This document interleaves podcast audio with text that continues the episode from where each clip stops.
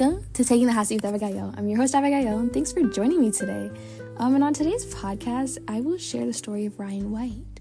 So, in the 70s and 80s, AIDS pandemic affected so many lives.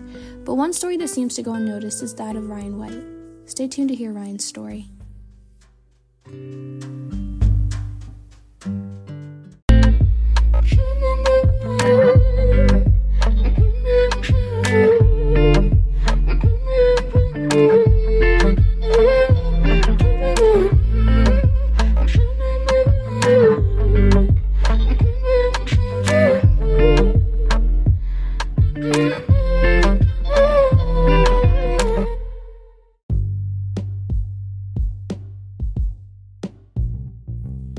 But before we get into the nitty gritty, I wanted to share some random fun facts.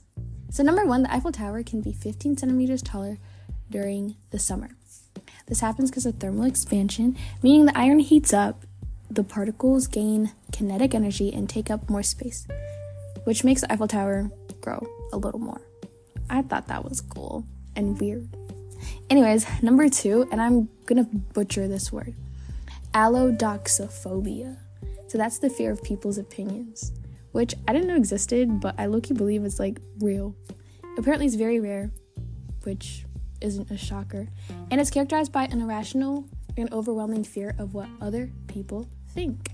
I feel like it says it's rare, but I think everyone has some type of fear of other people's opinions. Maybe not fear, maybe not an extreme fear, but more so like a oh, I don't really want to know their opinion because I, I fear that I may not like their opinion type thing. Anyways, number three, competitive art used to be an Olympic sport, which when I read this, I died of laughter. So between 1912 and 1948, the international sporting events awarded medals for music, painting, sculpture, and architecture, which I think, like, I don't know if I would consider it to be an Olympic sport per se, but I would say that, like, a lot of, like, people who do art, they do work very hard in that craft. So like it does make sense that yes, they like got awards and stuff, but it's more so just like why why are we putting runners and then artists in the same realm to compete? You know what I'm saying? I don't know. Like I think you should keep things separate. That's my opinion. But I thought that was a cool fun fact. Number 4, Queen Elizabeth II, may she rest in peace, was a trained mechanic. So when she was 16, the Queen joined the British Employment Agency at the Labour Exchange and learned the basics of truck repair. So basically, she learned to repair tires and repair engines. So um, I thought that was interesting because, like, when you look at a queen, you don't think that they like learn stuff that like other people learn per se. Like, you would think that yeah, they probably studied French and English and like knew like three languages and had a tutor of their own, but like fact that she's a, she was a trained mechanic is I thought that was interesting. And then number five, last but not least, um, ketchup was once sold as med- medicine, like it was medication. So this condiment was prescribed and sold to people suffering with indigestion back in 1834. The fact that ketchup was once a medication is so absurd to me. Like ketchup, let's be so for real. Anyways, that's all for today's random fun facts. So stay tuned for the real content.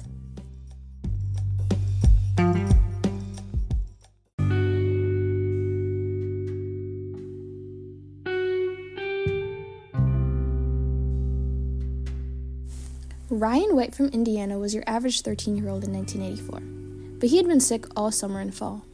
He had chronic night sweats, diarrhea, stomach cramps, and exhaustion.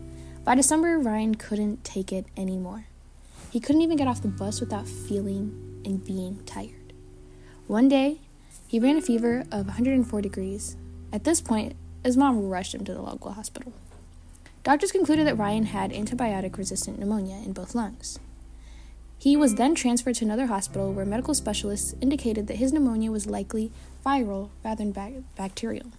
You see, Ryan suffered from severe hemophilia A, which is a blood disease. Because of this, he used factor VIII, which is a blood clotting agent created with plasma pooled from thousands of donors and used to treat hemophiliacs' bleeding episodes. So basically, his medication it's was put together by a bunch of other people's blood, like thousands of donors or their blood is just put together. So in other words, factor five, factor eight had a bunch of people's blood in it. So the specialists that worked with Ryan suspected that Ryan had cured PCP through factor 8. So when a biopsy determined that um, Ryan had in fact contracted PCP, it essentially confirmed that he had AIDS. Since there was minimal medical options, the doctors gave him six months to live.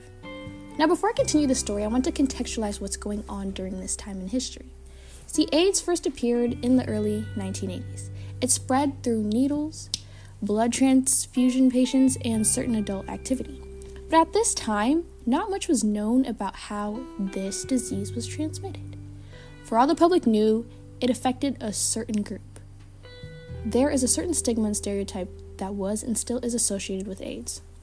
AIDS was viewed as a disease that affected homosexual men, and therefore it was concluded by the general public that it was transmitted by certain adult activity. So, with Ryan's diagnosis taking place during the height of the AIDS pandemic and at a time when there was a strong stigma attached to this disease, Ryan and his family took a lot of heat.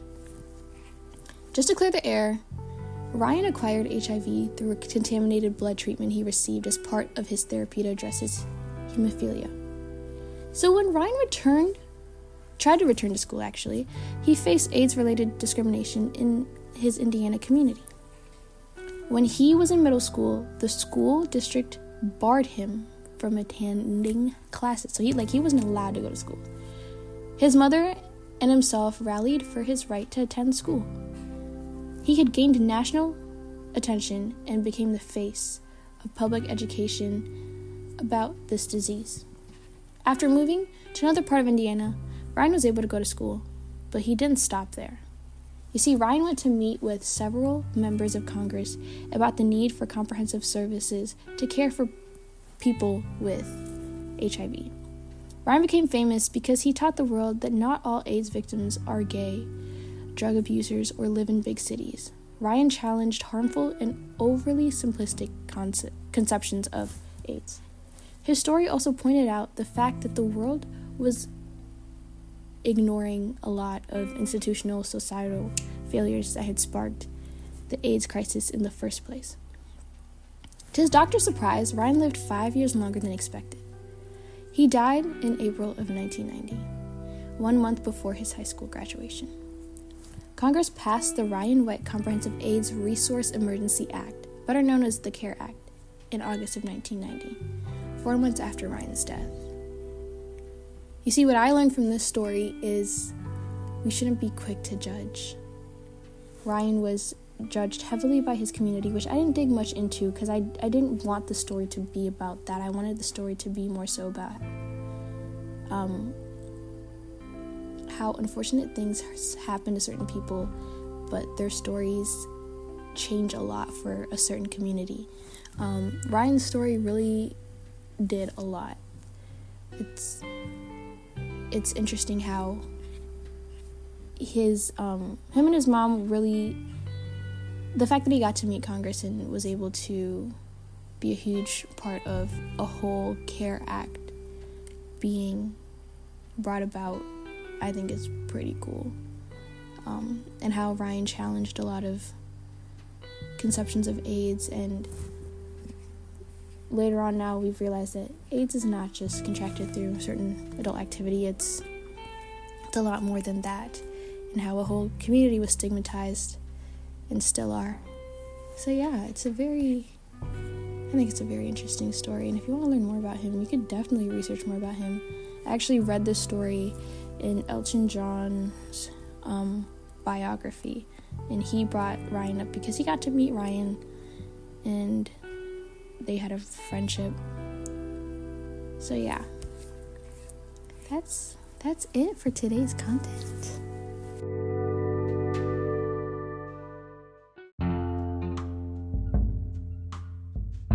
The shout of the week is none other than Saint Levant. So he's a Palestinian French Algerian, Syrian artist. So he's born in Jerusalem and raised in Gaza, and he fuses English, French, and Arabic to being a truly unique take on modern global music. So after spending 10 years in Jordan, he moved to California to pursue higher education. He is finishing up his bachelor's in international relations at the University of California, His effortless trilingual wordplay has established him as a breakout global star. His aim is to restructure the image people have of Palestine in today's world. You should listen to him. I've left his socials, his music in the description box so y'all know where you could go and get a head start on listening to this great artist.